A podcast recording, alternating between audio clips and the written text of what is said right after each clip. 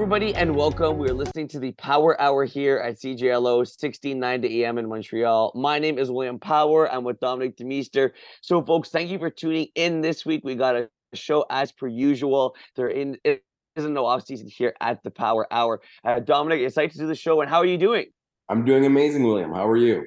I'm doing great. Thank you very much for asking. All right, let's jump into some of the good stuff here at the Power Hour. Uh, a little bit of a quiet week, uh, similar to the last few weeks. Uh, a few things uh, not. Um, not happening that we've been waiting for, right? The Dalvin Cook, the DeAndre Hopkins, but that'll that all stuff should be happening sooner uh, rather than later. Let's uh, you know, we talked a little bit off air about the Colts, um, and uh, you know Anthony Richardson and Gardner Minshew, and uh, the fact that you know Gardner Minshew can potentially start over Anthony Richardson. I think that uh, ultimately Richardson will get the starting job, but when you got a, a backup I should say, solid like Gardner Minshew, and who's been making plays uh, over the over the course of his career, hasn't been consistent enough, unfortunately for him. But it's still been kind of that fun quarterback to follow, and uh, you know he's been he got the job done a few times getting his team victories. Um, do you think like these reports kind of put a little bit more pressure on Anthony Richardson, or if you're Richardson, of course, it's not really something you want to hear, right? You think you have the starting job, you want to keep the starting job. Um, and uh, and you know when you got a guy like I said like Minshew who is capable of of starting for a few games, uh, what do you think that the mindset is of, uh, Anthony Richardson here when he, when he's hearing all that, Dominic? Well, you know, a rookie coming into the NFL, they typically you know understand that they're going to have to you know start from square one and move their way up the ladder. So mm. to me, if I'm Anthony Richardson, I'm focusing on that playbook. I want to know exactly it inside out and the expectations aren't that you're going to have it down pat in year one. And Gardner Minshew is also going to be there, you know, still learning this process because he's fairly new also with the Indianapolis Colts. That being said, you know, whatever happens week one is out of Anthony Richardson's control. He's got a long career ahead of him. And we all know a quarterback, it's all about confidence. So if he can control that, he'll be just fine. I expect Anthony Richardson to actually start week one. I think that he'll be the guy, but you know, you know, if he can't throw the ball accurately, you shouldn't be playing quarterback. And no knock on Anthony Richardson, but college football and NFL is completely different. And a guy like Gardner Minshew isn't the greatest quarterback, but he's a great game manager. So that being mm-hmm. said, I would be surprised if he also started week one, but I'm rooting for Anthony Richardson because I think that this offense will be really deadly once he really gets comfortable in it. But you never know. Gardner Minshew, you know, he's proved a lot of people wrong and some big games uh, that he's had. So we'll see where yeah. that.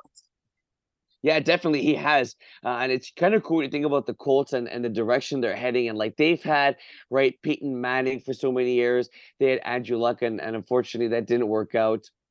Uh, they you know they had Nick Foles, uh, and uh, you know that was a, a, mini disaster, as you can say. And this team uh, is kind of heading in a different direction. You talk about like offenses and having to adjust to the quarterback. Uh, Anthony Richardson for his for his play set and I guess his play style. Um, you got to think that it's going to be a little bit of a different offense and a little bit different play calls for this team. And you know, I kind of like that in the NFL when you have um, a team that's been you know set with pocket passers, pocket passers, or not not necessarily pocket passers even, but just a, a, similar style quarterback year in and year out. And then you kind of got to adjust your offense, right? So now with Anthony Richardson coming in, it's it's I assume it's going to be a little bit more of a, of a different offense. And this guy's got a cannon, right? So it's almost like you're able to to take the top off of defenses. Um, I've always liked that though. I'm, I'm curious to see how offensive play callers adjust their game uh, when you get a completely new quarterback, right? Because you think about it, Dom, the last time we've seen a guy like Anthony Richardson uh, in terms of athleticism and the way he plays in the NFL, it, it's hard to have a comparison for him. Uh, and then when you think about it with the Colts, the Colts haven't really had a quarterback since I've been watching football that that plays the game that he does. So uh, it's it's going to be up to the offensive coordinator here to kind of mix and match and be able to get the most out of Richardson's uh, you know Richardson's play style.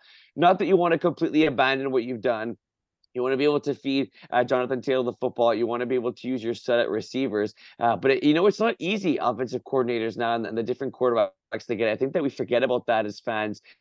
Uh, with uh, you know with, quarterback carousels and, and the amount of quarterback switching uh, teams left and right so easily now that you know being an offensive coordinator is not easy, and you got to be able to to make sure uh, to adapt to the quarterback for sure, uh, because you know the quarterback obviously is that main guy, and you don't want to be calling an offense that doesn't suit your quarterback, right? Hundred percent. The thing is that Indianapolis brought, I would say, two gifted coaches. One of them was a head coach in Shane Steichen. He used to play, or he used to coach in Philadelphia, and the other one is Jim Bob Cooter, who used to be a head coach in Detroit. Now, Bob Cooter, as the offensive coordinator, is very creative.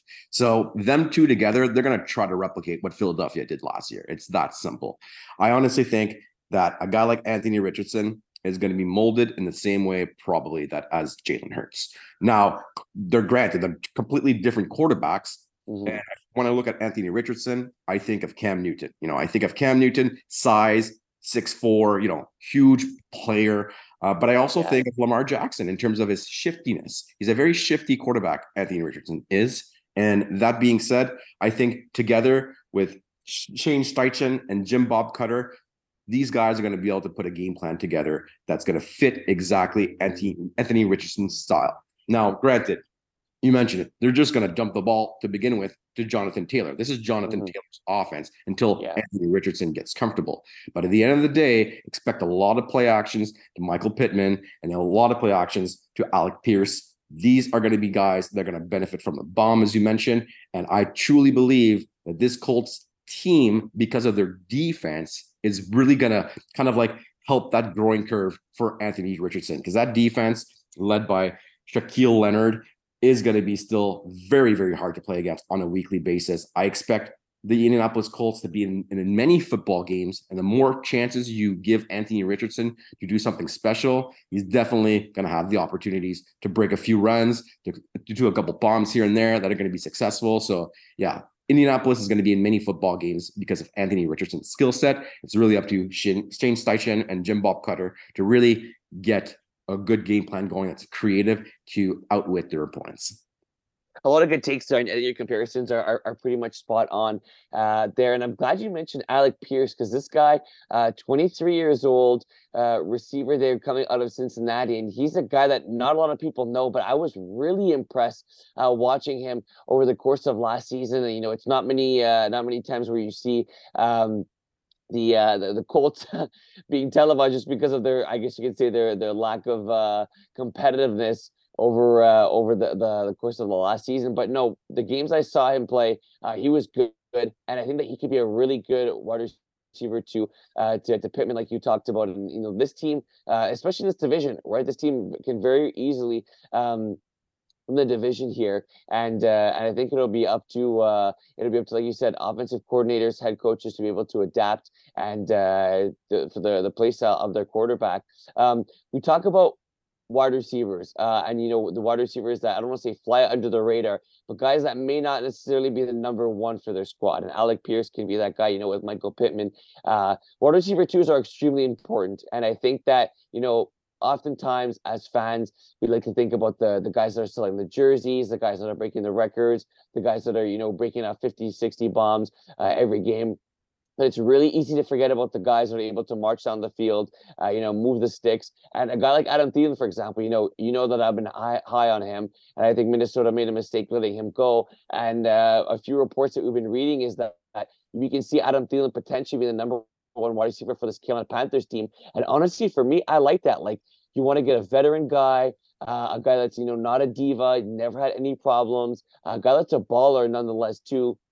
Um, and we talk about moving the chains, and he's a guy that can do that. And the safest receiver on this team in terms of hands and where you want to go to on third and short, third and medium, when your team needs to make a play. For me, it's Thielen. So I think that if I'm uh, in this season and I'm Bryce Young, he, he's the main guy I'm looking for. I you know you got other receivers and you got other ballers across the field for sure um, in Carolina, but you know with Terrace Marshall, Terrace Marshall Jr., a guy that we haven't seen live up to the hype just yet. He's got a ton of potential, but we know what Adam Thielen can do. Adam Thielen has proved himself in the NFL. I think we're going to uh, we're going to see that a little bit more this year with him potentially being the wide receiver one. What do you make about that? I'm I'm happy uh, with that report, and I think that uh, you know that that'll be the best thing for this offense if we see a little bit more of Adam Thielen, him being targeted maybe 9, 10, even 11 times a game for this Panthers offense. Keep things simple, trust your veterans, and Thielen's a guy that, uh, you know, that's proved that he could be, uh, he can be the number one for this Panthers team. Oh, I agree with you, William. I think that Adam Thielen has been around the block with the Minnesota Vikings. He's seen it all. And if Bryce Young has any chemistry with him, he should be the first one that his eyes go to because you want to have a veteran that's going to obviously enable that confidence as a quarterback. Now, yeah, you can have a chemistry with either Terrace Marshall Jr. or DJ Chark or even rookie Jonathan Mingo. Expect Mingo to actually be really heavily involved in this offense as well. They drafted yeah. uh, pretty high, and uh, I expect also Mingo to do very well. But to get back to Thielen, I think that Thielen is the guy to really carry this offense. I, I, think Miles Sanders is a decent running back, but he hasn't really proved that he can put a team on his shoulder. I think that Adam Thielen, on the other hand, with the Minnesota Vikings, he's carried that team a couple of years uh, on his shoulders. If you go look at his stats, there's some years that he's just outstanding. So I think he still has some years left in him, and Bryce Young better find him uh, often if they're to have a really successful season in Carolina, because they're definitely going to need him. Oh yeah, they will for sure. Uh, and you know, we talked about the successful seasons that that Thielen has had, uh, and he's been good for this uh, for this Viking squad. Um, you know, let's speaking of the Vikings, let's uh, go a little bit in the the NFC North with a few minutes left uh, before our first break it was actually really cool. I, I was watching uh, NFL live, and um, they're talking about teams that are flying under the radar, and you know teams that may necessarily be getting the respect they deserve. And uh, Hawkins, former wide receiver for the Bengals and the Browns, speedster. I actually really liked this take. He was uh, I was impressed with him, and he really his football knowledge is through the roof. And I was listening to uh, to a bit of the show, and he talked about uh, a team that he thinks that uh, you know people aren't taking it seriously that'll make the playoffs. He's, he's actually high on this Green Bay Packers team. Um, and you know what? I was listening to him, and the, the more he talked, the more what he said made sense. And he was saying, look, right now the Packers, Dom, they don't have to deal with the shenanigans of Aaron Rodgers and you know the distraction and off the field. And ultimately, it's going to come down to you know Jordan Love, of course, and you know distraction or distraction. If Jordan Love, uh, you know he could not be a distraction, but if he's not a great quarterback, then you know the him being a, a good leader I don't want to say he becomes irrelevant there, but he's got to be able to, you know, put put up some stats and put some touchdowns. And uh, for me, I think that we haven't seen enough out of Love yet. Um, and yeah, so just the more he talked, the more it made sense. And he was saying, look, this team still has a very good defense. You still have a good running back. Uh, in terms of wide receivers, look, it's it's not one of the stronger cores in the NFL. Um, and but you, we talk about teams that don't have pressure on them. And for me, like the Packers, completely opposite to last season. This team doesn't really have much pressure on them. Uh, you know, obviously it's Green Bay. Uh, it's Wisconsin. You have the the cheeseheads and all those fans on Lambeau Field, and you're expected to make a Super Bowl run year in and year out. But I'm not sure that's the case this year for the Green Bay Packers.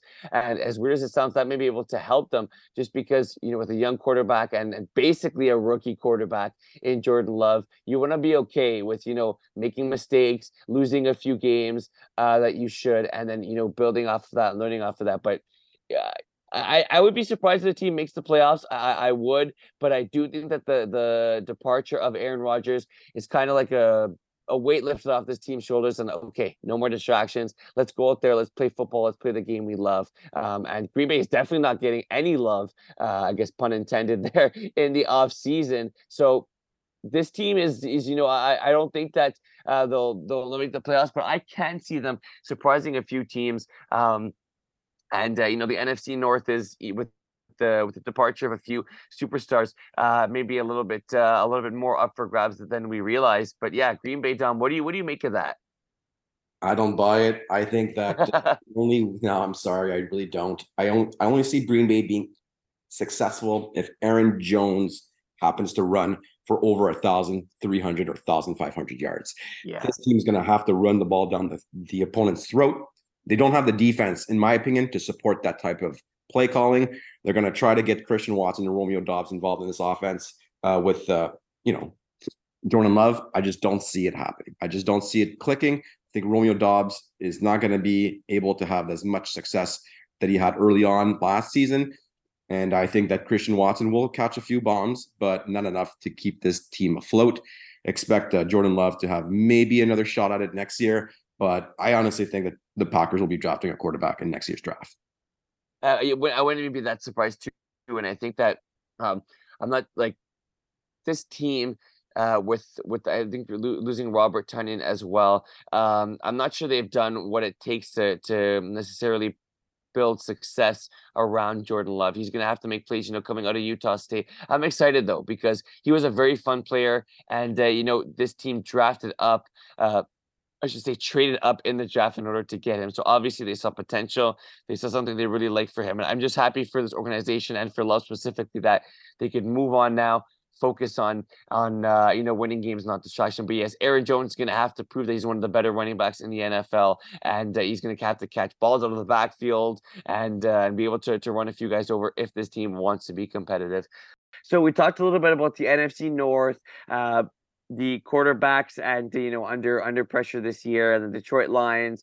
Um, similarly on the on the same show I was watching in the NFL live and a little bit of uh, a first take this year. Uh, we're talking, uh, or Stephen A was talking a little bit about teams under the most pressure heading into the season. And the first team he brought up was the Detroit Lions. And I know we've been talking about the Lions uh, a little bit on this show, a little bit more than other teams. But I think that, you know, rightfully so, because we finally want to see this Lions team get over the hump. And he was saying, like, this team is, it, it really is the year for them to make things happen, uh, or you know, the put up or shut up is kind of the expression I like to use, uh, just because the Lions have been uh, competitive for the last few seasons, and I feel like it's a very easy team to root for because how non-competitive they've been. Uh, just you can say five to to uh, years uh, years ago to to previously. Um, you know they were the the team two with with Megatron uh, that you know that were fun to watch, but unfortunately had the winless season. So with Detroit now, I think I, I liked it. I talked about teams under, under the most pressure. For me, we did the the take a few months back. Uh, I was saying the Chargers because I think that you know right now with the addition of uh, of the the speedster wide receiver uh, Johnson there, they could uh, they could kind of make some noise in that division. But yeah, the Lions they're under the most pressure, right, Dom? And it's kind of like a broken record. Let's see what we get out of Jared Goff. Uh, can they make things happen? It, let me let me talk like this way. Regardless of the roster, and just Jared, talk about Jared Goff himself. Do you think Jared Goff is good enough to make a a Super Bowl run uh, at this point in his career and surprise a few people? Mm-hmm. Let alone forget about his roster, forget about this. Talking about Jared Goff specifically, do you think that he could play mistake-free football, put the team on his back, and uh, regardless of the team he's on, him himself is he capable of leading a franchise into a Super Bowl run? The easy answer for me is no. Does, yeah, with you. Does, does it mean that it's not going to be able to, to happen? No, obviously, Jared Goff is an experienced veteran, but I don't see it happening. It would have to be all the dominoes would have to fall exactly perfectly for for Detroit to make it all the way to the Super Bowl. I mean, the NFC, we know that there's you know, an opportunity this year. There's not great quarterbacks that we are confident in to say, yeah, this this is a sure shot. So that being said, I think that Jared Goff, yeah, they could but I don't see it happening. This is a very young football team. Dan Campbell would have to like coach out of his mind. I'd be very, very, very impressed if Detroit made it to the Super Bowl. Yeah, I think like not only Super Bowl, uh, this and that's where the team is just is is hoping to uh, to make the playoffs and and, uh, and fighting for that um, fighting for a playoff berth at, at this point.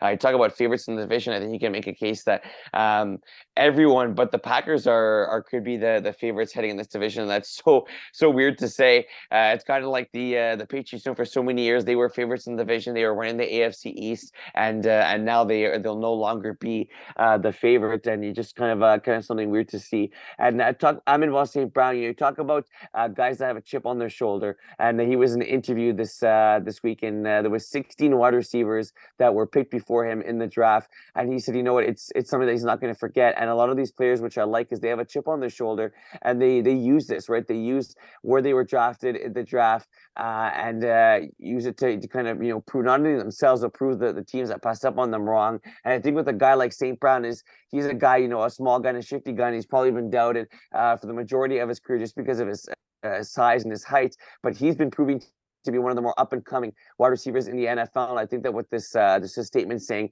he's not going to forget who was picked in front of him, we could see an even bigger year out of him and just be with the uh, the amount of passion that he plays with. I love St. Brown. I love a guy that can come in, in an NFL season in his rookie year and say, I'm here to take people's jobs. That to me is a confident individual, and confidence usually breeds success. So 100%. This kid, since day one, he's been literally the Lions offense. And yeah, he took people's jobs. He's basically the number one wide receiver right now for the Detroit Lions. I think in a couple years it'll be, you know, Jameson Williams. I think this guy's going to be phenomenal. I just don't know when that's going to happen and how quick the transition is going to be, uh, passing the torch to him. But right now, St. Brown is the guy for those Lions, and they'll need him big time, even in, in, this division. Even even though it's wide open, and I expect Detroit to to make the playoffs for sure. You still got to produce, and St. Brown has produced, so I don't see that changing at all. And he will be a big key to Detroit's success this year. Yeah, he's going to be. I think you said it very well. Like just the offense has been him, and uh, of course, you know, with Swift gone now, it's going to be uh, probably a little bit more on his shoulders, and uh, you know, and other guys to to step it up and you know make a name for themselves. Um, for uh, for this uh, this line squad. Uh, I kind of like the idea of pressure, uh, and you know, pressure which teams, players, coaches under pressure. Uh, I for me, I think of a guy that uh, has been uh, up and not up and down. He's had a very solid career in the NFL. Unfortunately, has not the ability to stay healthy, and that's tight end Darren Waller.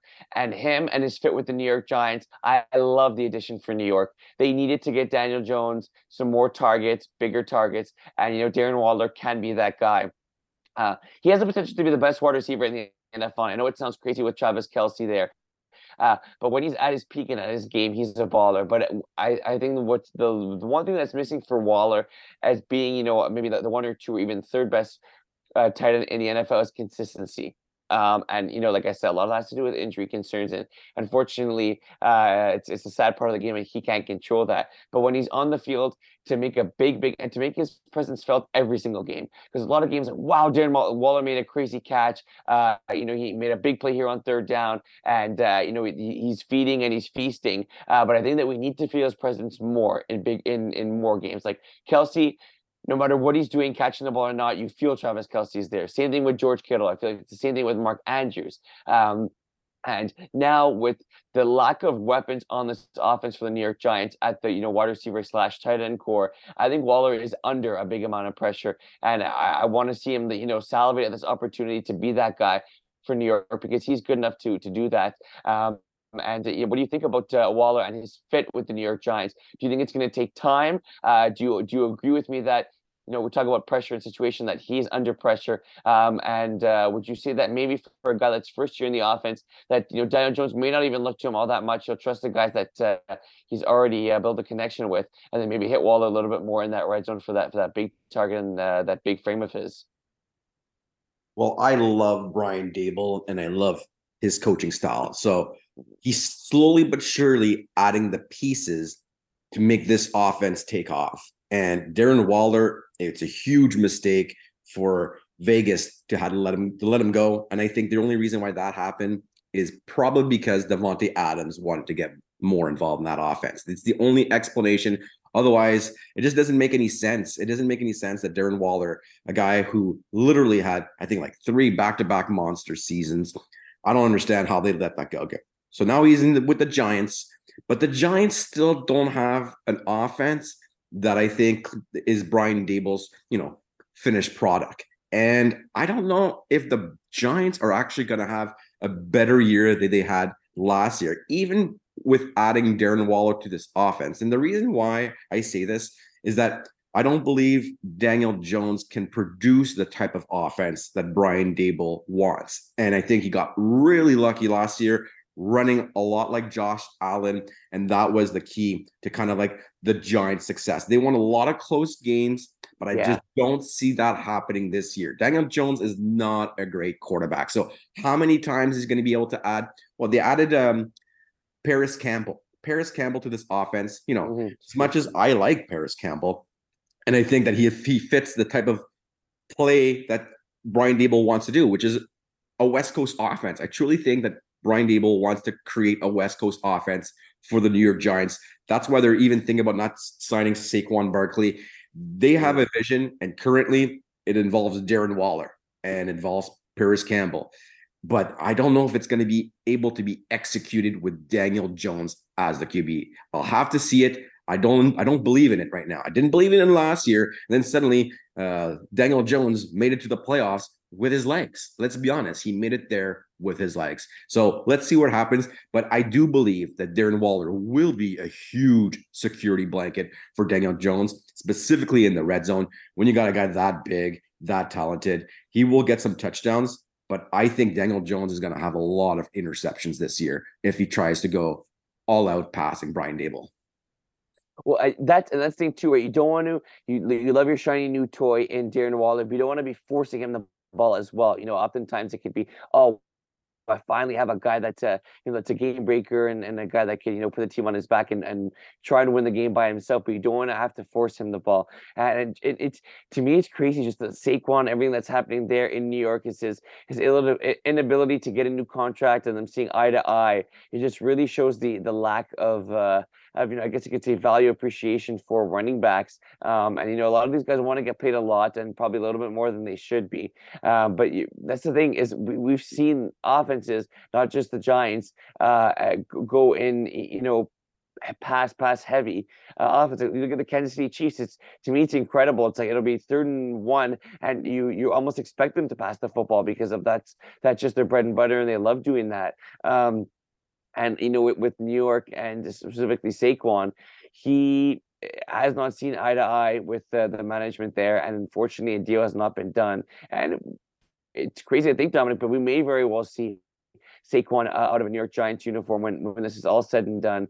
Uh, but you know, if I'm the Giants, I'm doing everything I can to keep Saquon. Uh, great teammate. He seems to be a, guy that's that's positive in the locker room, um, and just a, an absolute freak of nature, just in terms of what he could do with the football in his hands. But you know, you got to give this guy time, and you got to let him kind of be like that Derrick Henry, get two, three yards, two, three yards, and then he's going to break a few of them loose. But no, he's too shifty to be undervalued by the New York Giants like he has been so far this offseason.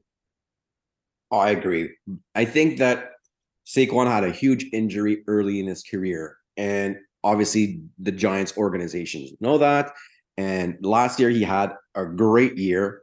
So to me, I think he's recovered from that knee injury. However, you know, it's all about durability in the NFL and you know, cost benefit. You know, is this guy going to go down next year or the year after that? How much money does he want, and where do we want to put our, our money?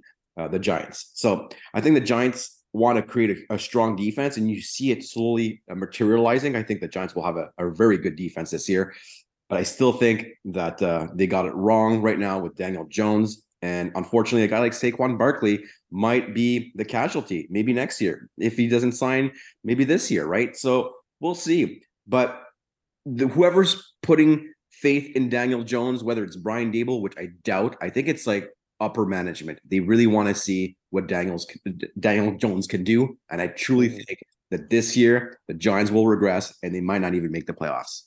You know, it's funny. Like we talked about the Giants and, and the run that they made. If I was a betting man, I, I think I would agree with you. I don't. I, I I think that Never like calling a season a fluke, but you talk about, you know, things coming together and at the right time, at the right place and being clutch. And that's what the New York Giants were last year. They were a clutch team. They were able to close teams out and they did a heck of a playoff game against the Minnesota Vikings where they won. Uh, and they won fairly convincingly in that one. But yeah, I just, I, am not sure if we can see the same back to back type of season that we just did out of New York and out of Daniel Jones. Um, because look like this. At the end of the day this is a historic franchise the new york giants. They've won the super bowls. They've won crazy super bowls. They've beaten the patriots uh, with uh, the patriots were the heavy heavy favorites and undefeated because uh, this you know this new york giants team unfortunately the last few seasons hasn't been you know that uh, let's you know make like play up to standards, right? Let's be the New York Giants team of old, and let's be the team that you know everyone loves to rally around, and and you know one of the major teams, not the major team in New York. Um, you know we're talking about the team just making the playoffs at this point, and I, am I'm, I'm not sure they can get it done. I, I, I have to agree with you on there, Dominic. Dominic, uh, the division's good, right? Especially when you got Dallas, uh, you got uh, Philadelphia too, Washington. For me, that's going to be the team that's that's going to be feeding at the bottom of the division. But yeah, for the New York Giants to make the playoffs, I think just that alone uh, in itself would be would be a success because uh, I think that I could see this team struggling early on. They're gonna I the mistake they can make is look at last year and say, look, we were able to make the playoffs. We won a lot of close games. Playing last year and even winning against Minnesota in the division, they still have stuff to clean up. So they cannot be content with what they had last year. Uh, they need to see what they did last year, improve and make uh, on uh, on making their team better overall, and just feeding the ball to Saquon because this is a team that has the potential to be good. But you could also see this team finishing like with three and four wins. As crazy as that sounds, Dominic. Not sure about three or four wins. I think they're going to win a lot of games and they're going to lose a lot of games. And unfortunately, they're going to be on the bubble and they're just going to fall out of the bubble. Jalin Hyatt is going to be fun to watch. He's going to have some pretty fun football games where he's going to catch a few touchdowns, uh, which will help the Giants win. And another guy that I like at this offense is Wan'Dale Robinson, slot receiver. Uh, again, offensively, they've they've added so many building blocks to have an explosive offense, but I just don't see yeah. Daniel Jones pulling the trigger uh, and being able to not throw as many interceptions as he will. I think that he will be the guy that will be the downfall for the New York Giants this season. Let's let's stay with that uh, that topic there, Dom. Is there many a young quarterback, a guy similar to Daniel Jones, uh, that uh, you know you could feel that uh, may need to I guess I could say benefit from the pieces around him, and it's not necessarily that quarterback that's going to put the team on his back and rally. Maybe a guy uh, that needs to step it up this year, a guy that needs to make plays, and a, a, guy that needs to show he is the man for for his offense and that he's able to ball out regardless of the weapons he has. There's a lot of young quarterbacks now. There's a few guys uh, that have bounced around from team to team um, and uh, haven't been necessarily that uh, that star that franchises have been hoping for. Who, would you say is a, a, fair comparison to to Daniel Jones in that you know a guy that you kind of need playmakers around him. Uh, although Daniel Jones was able to to get the team in the playoffs with virtually nobody. I don't say anybody on the offense that's rude, but uh, you know with uh, with guy like Saquon and and uh, stepping it up there. Is there guy you see a similar situation to to Daniel Jones heading into this uh, into this uh, regular season? Oh, I got a good one. I think that uh, a lot of people out there listening are going to be, what? Really, this guy? Kyle Trask from the Tampa mm. Bay Buccaneers. Very similar football player, tall, six foot five, big quarterback, surrounded by talent. Really yeah. surrounded by talent. Mike Evans, Chris Godwin. You know, these are solid receivers. I think that Rachaad White as a running back will have a decent season this year because the offensive line is actually getting stronger. They added Cody Mauch, which is this really gritty right guard that's going to fit in like a glove with Ryan Jensen. Both those guys are going to open holes for Rachaad White to run. Now, Kyle Trask, if he can manage very well this football team, which I expect he will, I think that Kyle Trask will be maybe the Daniel Jones of last year. He won't obviously be running as Daniel Jones was. He'll be definitely, in my opinion, first of all, taking the job away from Baker Mayfield. That's going to be huge. That's going to be headlines. But yeah. after that, once the, the storm has settled, he's going to find chemistry with either Godwin or Mike Evans. And the Tampa Bay Buccaneers will be fighting to the very better end to win that division. So that's the guy to watch out. Look for Kyle Trask to win the QB competition that's going to happen in training camp. And from there, he's going to slowly but surely develop his play skills. The way that I say this happening is clearly the fact that Kyle Trask has mastered He's got he's been there for three years. He's got obviously the playbook down pat. All, a lot better than Baker Mayfield will have. That will be the advantage that will put him over the top, in my opinion. So expect some cool things out of Tampa Bay with Cal Trask. Yeah, we can't forget this team is still stacked, right? They still have a great wide receiving corps. They still have a heck of a defense. Uh, the defense uh, making it known during the week that you know they're they believe they're still the best team in the NFL, and of course, you lose like a, a guy like uh, Tom Brady uh, to retirement, it's crap, where do we go from here? Like that kind of leaves this team in a very tough situation. Kyle Trask, can't forget about Baker Mayfield. I think that's going to be one of the more fun matchups to watch down. We talk about like training camp and battles the quarterback position, tight end, anywhere. But quarterback battles are always the most exciting to see. And I think yes, Trask and, and Mayfield, that's going to be a good uh, potential uh, potential battle to the very end to see who gets the starting job there. Who do you think you give the the, the slight edge to for me? For me right now, I kind of like Baker Mayfield here. I want to see finally what you have in him. You know, he's been bouncing around, he's been stuck uh, from team to team, roster to roster, and has shown shown signs uh, as to why he was picked where he was in the NFL draft. But unfortunately, it hasn't been consistent. He's made some very dumb errors and you know some making some head scratching throws.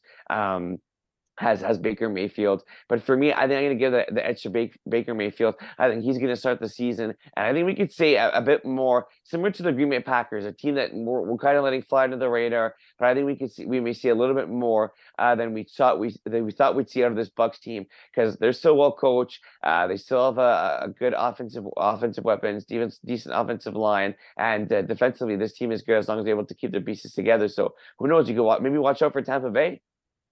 Maybe that division is wide open. I just don't think Baker Mayfield, at this point of his career, we've seen what Baker can do. Is his struggle, unfortunately, is his inability to see downfield because of his size. I think the offensive line, he's got a lot of problems looking over and really not throwing, not throwing that bad, you know, ball. So at the end of the day, we'll see where he ends up.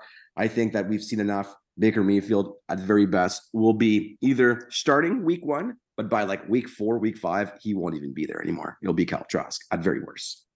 Wow. Okay, I like that bold stuff there, Dominic. I like Kyle Trask. I like him at Florida. I like, you know, I like his frame. I like the zip he has in the football. Uh, I think that you know it, it is about time that this guy gets his opportunity to uh, to make some plays there. Uh, a team that we battling uh, the Bucks for most of the season are the New Orleans Saints. And New Orleans, Manny, talk about a team that is is hard to figure out right now.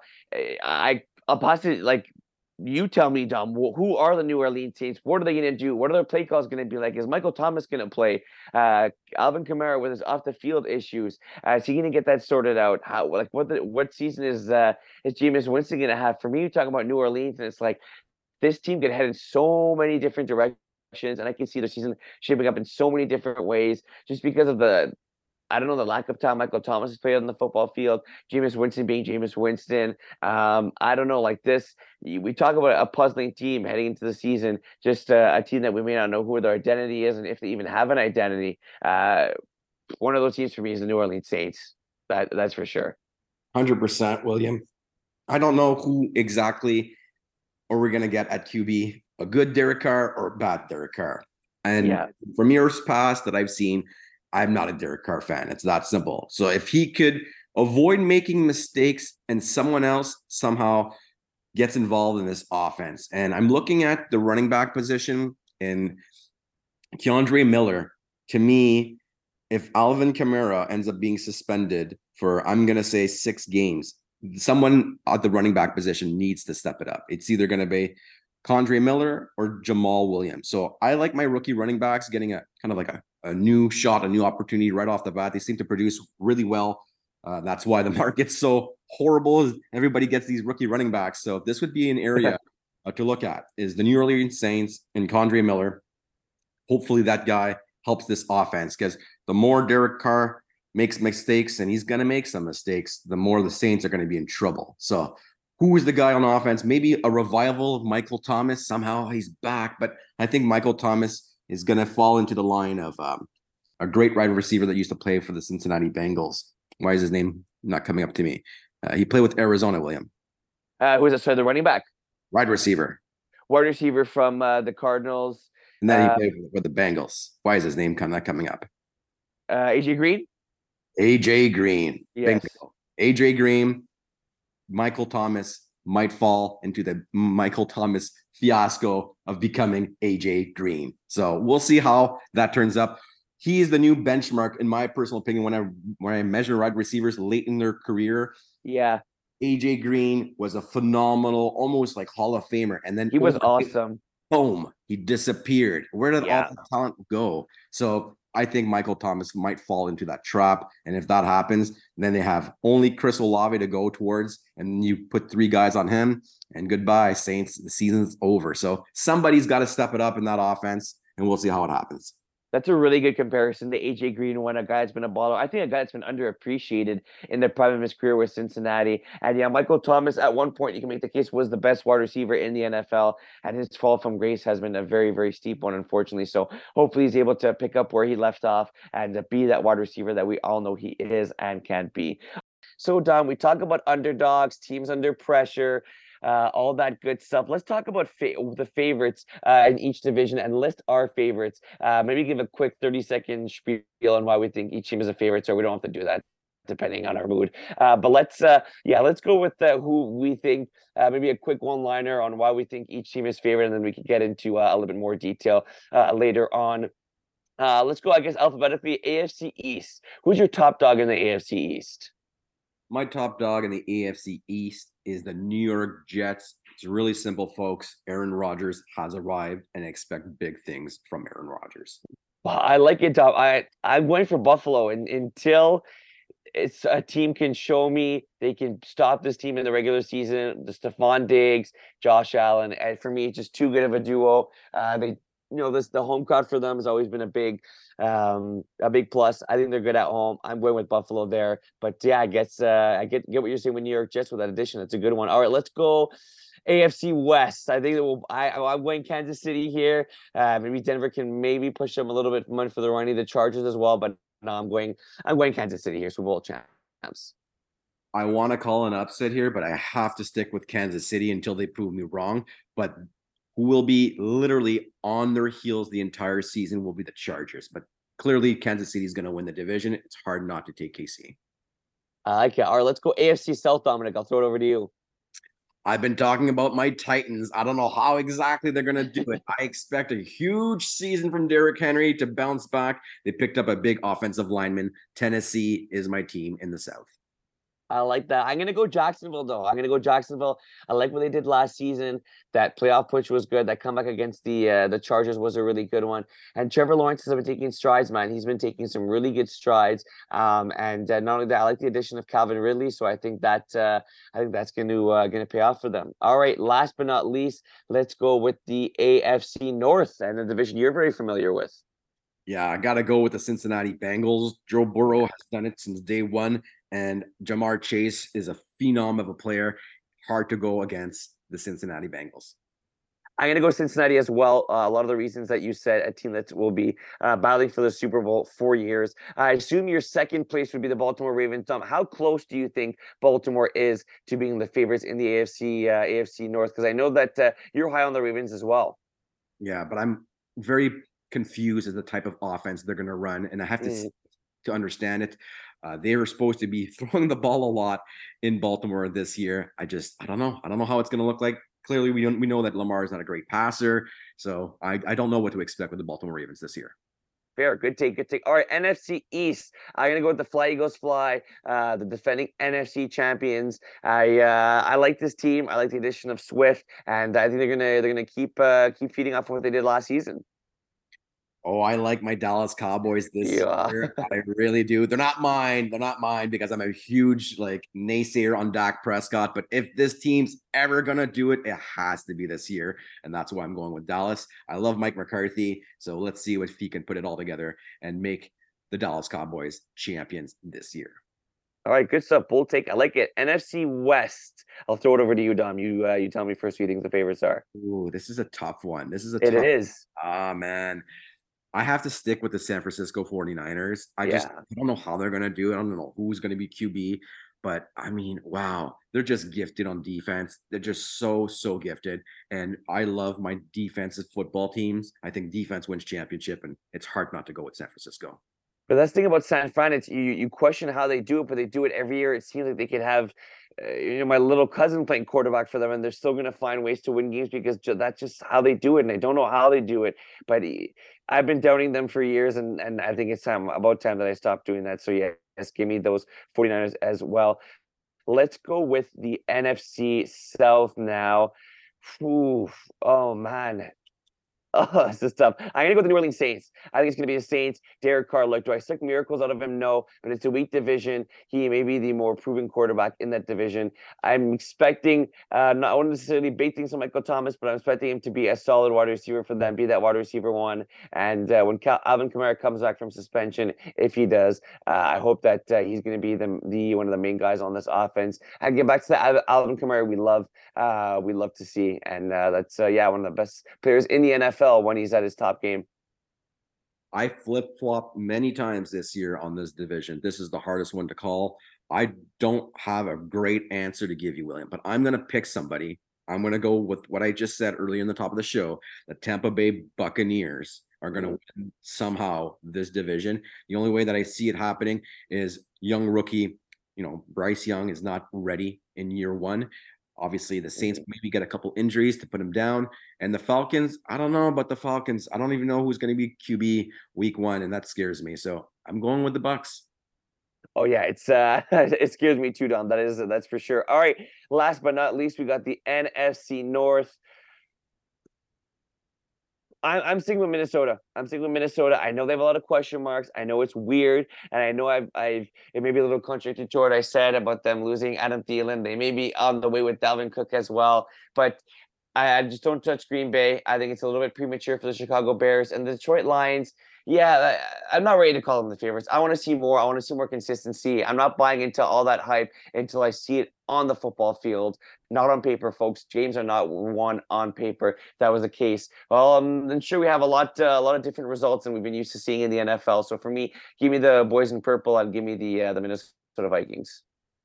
Yeah, that's a good pick. I I just think that it's the Bears' year. I really think that they did mm-hmm. everything right. I really do. And I can't wait to see this combination of DJ Moore, Chase Claypool, and Darnell Mooney. I think what you have to even throw in Cole Kmet in there. Uh, he's been phenomenal in the past yeah. couple games of the season last year. And I think that carries over. And Justin Fields is getting more confident by the day. This is the team that will win the division, the Chicago Bears. Well, Alrighty, I like uh like let's go back. I want to go back to one of the things you did see. You touched up on it a little bit, Dom. But uh, NFC East, you like the Dallas Cowboys, um, and I was wondering if you could uh, elaborate a little bit more on that because I know, like you said, Dak Prescott has shown his struggles this year, and uh, and we talk about a guy who really needs to to put up a great year, and that's him. Um, do you think you know? How do you think this team's going to fare with the the loss of? Uh, you talk about Zeke. You know, this team was super high on Zeke, and he was just part of that Cowboys team right? Like it's hard to imagine the Cowboys without Zeke. So you don't think the team is going to miss a beat, or you think the team is going to be potentially even better uh, with uh, without Zeke on the field, and that Tony Pollard is at number one. I think it's good that they solidified a number one back. That I will admit. I didn't mind the going back and forth when one guy's tired, show the defense is something else. But late in the season, it was like, okay, but who is actually the starting quarterback? Sorry, starting running back for the squad. And I think that now that we know it's it's Tony Pollard, he's going to get most of the reps in the training camp, and I think it's going to only help this team. And I like Pollard. So um, is it similar for you know guys like Pollard? Um, and the wide receiver weapons they had that you picked the Dallas Cowboys or, over the Eagles. Because if we got some Eagles fans listening to the show, Dominic, they're probably a little bit uh, a little bit annoyed with your response. I know, but listen, it comes down to coaching number one. Mike McCarthy's a good mm-hmm. coach. He's got a Super Bowl. He's already proven himself, and he's been there for the past couple years now and he's he's analyzed what he has and he's been adding pieces and the pieces that he's added haven't even translated yet sort of sort of speak to the football field. And I'm going to look at the wide receiver locker room. They are loaded in at wide yes. Anybody can drop, and you know what? Someone's going to get slotted in, and they're going to take over. And that basically means that, in my opinion, if the receivers are really talented in Dallas, it just comes down to Dak Prescott to finally deliver. I think he's had a lot of pressure on his shoulders, and for a variety of different reasons in the past couple years if he's gonna have to do it, it has to be this year. We, I'm, I might have said that last year. Maybe I did. I don't recall. But at the end of the day, this guy, why is he the QB of the Dallas Cowboys if he keeps on failing? I just I can't see him not succeeding at one point. And with all the depth that the Dallas Cowboys have acquired under Mike McCarthy, it has to be this year. Even though Zeke, you know, I was a huge fan of Zeke, and if I would have who the, who would have left, I would have said, Dak, see you later. But I'm not the head coach of this football team, and I'm not the freaking general manager nor owner. And they clearly have all their faith in Dak Prescott. So as a fan, I have no choice but to give them the confidence and say, well, everything else around this football team seems to be loaded. So how can you not pick a depth, the depth that they have as a as a team in the in the Dallas yeah. Cowboys? So I'm going with Dallas this year. I think that Philadelphia did have an amazing year last year, and I talked about how that offensive line carried that team. And we're going to see it when the Dallas Cowboys play the Eagles. Watch out, Hurts. He's going to get annihilated by that linebacker corps. I just think they are truly the best linebacker corps in the NFL. That's a big notch to the Dallas Cowboy to say, but trust me, Dallas on defense will be eating a lot of teams this year. Yeah, it's, it's hard to argue that. And, you know, you think that uh, with like different players and, and everything that's uh, that's going on around the league, uh, you know, different places and you know new faces, and you you got consistency, you know, with this team. You, you kind of know what you're getting, um, and I think that's you know that's one thing that's that's that benefits the squad, right? Like they've been together for a while, um, and you know you kind of know the tendencies and uh, and everything. Um, but yeah, no, I I do I do understand where you're going with this one. I believe that we talked about that and almost every other division we agreed on. Like, yeah, no, we talked about. Uh, I picked Jacksonville. You picked those Tennessee Titans. You but you you have no uh no doubt with those Tennessee Titans. I think anybody on that core, as long as they're wearing a Titans uniform, you believe in them, and I like that. And for me, I have to see why I picked Jacksonville. Uh, this I think this team is um, how could I say it? A young core that not only are they up and coming, but I think that right now they've kind of hit their groove, and we we it's a team that has an identity. It's a team that okay, you know they know what they're going to do. It's a team that where everybody's bought in and I think that even with just the other day where Jamal Agnew was was saying his high praise for Calvin Ridley, I think that's the kind of vibe around the Jacksonville Jaguars now is the guys love each other. Uh, you know, they're playing for each other, they're playing for Trevor Lawrence, and this team has suffered for so, so, so many years. And obviously, you know, you know, fans are fed up, the players are fed up as well. Um, and I think that, you know, they're gonna play with this this kind of swag, energy, looseness about themselves that is able that is kind of like allows them to to come back and stay in every game, similar to what we saw last year in the the playoffs against the Chargers. You know, they didn't panic, they stayed calm, they stayed cool, they stayed collective, uh, and I think that's kind of the, the, vibe and the aura I get around this Jacksonville team. Uh, and to me, that's yeah, that's ultimately why I picked Jacksonville. They got ballers on the offensive side, um, and and you know people forget how good Calvin Ridley was. So I think that when we see him and uh, and Lawrence hooking up, people are going to remember quickly what he was able to do with the Atlanta Falcons. I hope you're right. I really do. I, I would love to see Calvin Ridley revive his career. I think that he got suspended last year. You know, these things do happen. Uh, but this guy was a really talented wide receiver in Atlanta. And I just believe that for me, the way it, I see the season going for Jacksonville is whether or not Trevor Lawrence is going to be able to carry his newfound confidence. And if he he's going to obviously face some tough opponents. And when he loses those football game, how does he rebound? I just don't trust Trevor Lawrence. I don't know why. Maybe it's what I've seen on game tapes, and maybe last year in the playoffs, I would say he got lucky to come come back. I think it's one of the best comebacks I've ever seen ever. That was a, incredible. So was that luck? Was that talent? I, I have to see it again this year to, to understand what do the Jacksonville Jaguars have in Trevor Lawrence. He was a number one pick. He clearly is a great quarterback in a lot of people's eyes, but in my eyes, I'm I'm still I got a question mark on Trevor Lawrence, and that's why I like the Titans. I like the Titans because their head coach, in my opinion, is even better than Doug Pederson. But Doug Pederson's got the Super Bowl ring, so right now, hey, I understand why you like Jacksonville. They are definitely talented. Yeah. They'll need they'll need Calvin Ridley to be the old Calvin Ridley if they're going to go anywhere this year. That's how I see it. And and you know with with Tennessee, for me, it's I, I think that ultimately Tannehill will get the start. Uh, he's been there for a while, but I, I really can see well if if I to you know, a boldish prediction, quote unquote. I think I see Will Levis starting this team, you know, even week four, week five. And that may not be because they're doing poorly. And I know that sounds weird. They could even be three and one. They could be two and two. Uh, they could be three and two. But I, I, think that a lot of those times, you know, you, you are right. Coaching, they do find ways to win this game. Derrick Henry find ways to put the team on his back and win the game, regardless of Tannehill struggling. But I, I think it's uh, it's just going to be a matter of time before we see Will, I, Will Levi in. And yeah, I think that that ultimately he's going to end up taking the reins from Tannehill and be the starting quarterback uh, up until the season's end. I really do believe that. You know, I know you've seen Tannehill more than probably most because he used to play with the Miami Dolphins. Yeah. I agree with you that Ryan Tannehill is not a fantastic quarterback, but he's been in the league for a long time now. He's got a lot of experience. And I've I've told you this many times before. The Tennessee Titans play a team football game better than anybody else in the NFL. They literally have no divas, in my opinion, and it's all about the team. However, if they do add DeAndre Hopkins to that locker room, will that be something different?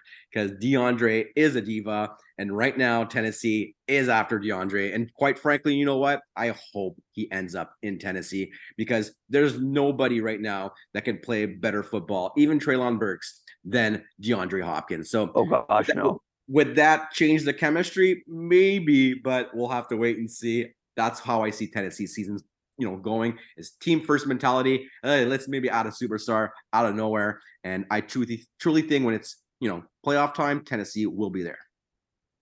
I think, look, that would be a great addition for this team. DeAndre Hopkins, you already know how I feel about him. Still one of the best wide receivers in the game.